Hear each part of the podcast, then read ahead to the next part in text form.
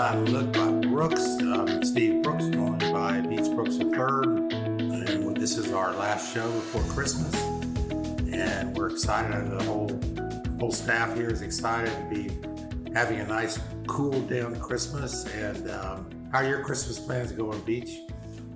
Going well. It's just hard to believe that Christmas is already here. It's just another year that flew by. There's only what nine days left in 2021. It's just nuts, but yeah, excited for Christmas. Excited to be around you and the family. Yeah, can't wait to yeah, see I'm everyone. looking forward to it too. And I'm so glad it cooled down to make it at least feel more like Christmas. Today we're kind of having a fun day. Um, some of the fun facts here are Santa was first pictured in a red and white suit in Coca-Cola ad in 1930. Can you believe that? Before that, he wore blue, white, and green. I cannot imagine that. I can't imagine that either. And it seems to be Coke has always sort of been at the forefront of Christmas advertising. And it's just, it's just, it's a genius part on their end. And I found it interesting that Washington Irving, who's the man who created the Headless Horseman, was also the first person to show Santa flying in his sleigh in 1819. Just shows how imaginative that man was to come up with not only the headless horseman, but you know, to put Santa and his reindeer um, flying his sleigh. Interesting, interesting. So Rudolph's name was almost Rollo or Reginald. Can you imagine Reginald, the red-nosed reindeer? I cannot imagine that. Be a lot harder to sing the song Absolutely. as a kid, that's for sure. Are you an eggnog? Eggnog, like eggnog? I have never liked. I'm not an eggnog fan either, but it, it, it originated in 1607. So over 400 years ago in the Jamestown settlement. So it's been around a long time. I know there's some people out there that like it, but I haven't found too many people that well, do enjoy eggnog. I'm, I've never made it. I've tasted it once or twice, and that's enough for me personally. Um, so I'm, I'm not sure exactly. Doesn't it have some kind of liquor in it, or um, alcohol in it? I believe so. I think there's different versions, and I believe it does have alcohol in it, but I don't know what type of liquor is in it. So um, this is going to be an easy one for you. Do you prefer eggnog or hot chocolate? I prefer hot chocolate. I'm, I'm How about you? you? Man, I'm with you.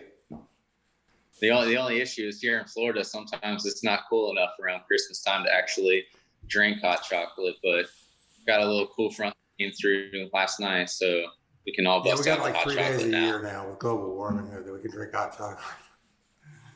Exactly. So, would you rather untangle Christmas lights for an hour or work as a mall Santa for an hour? I would work as a mall Santa for a day rather than untangle Christmas lights. I I refuse to untangle Christmas lights.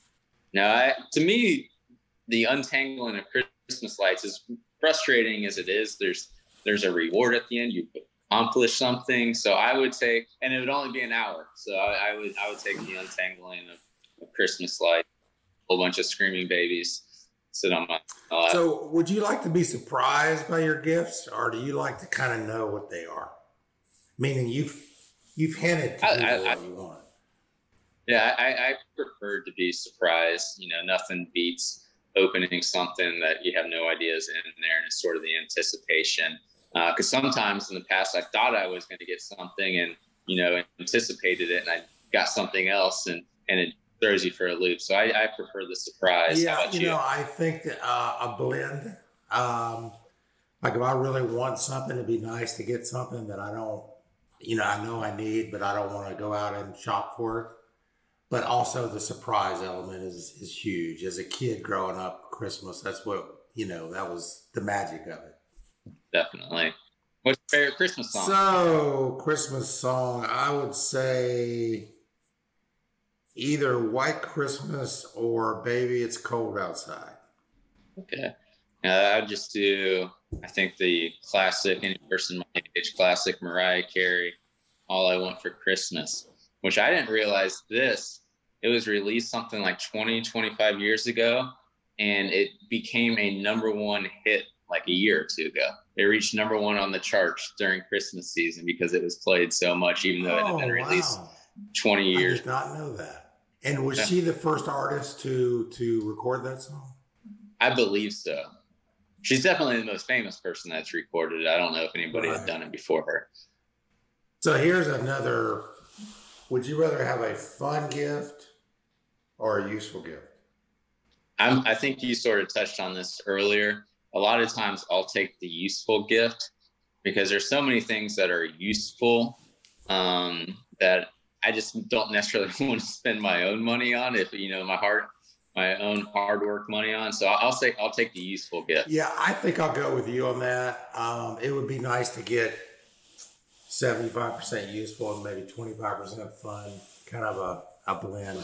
But yeah, useful definitely the way I'll go there. And what is your most cherished Christmas memory, Steve? Um, I think that our family growing up had a tradition of opening a um, present on Christmas Eve.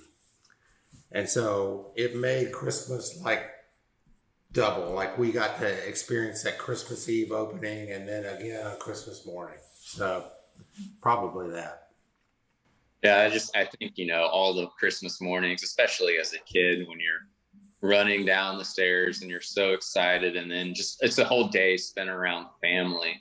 Um, like I know we're all getting together uh, for Christmas and can't wait for that.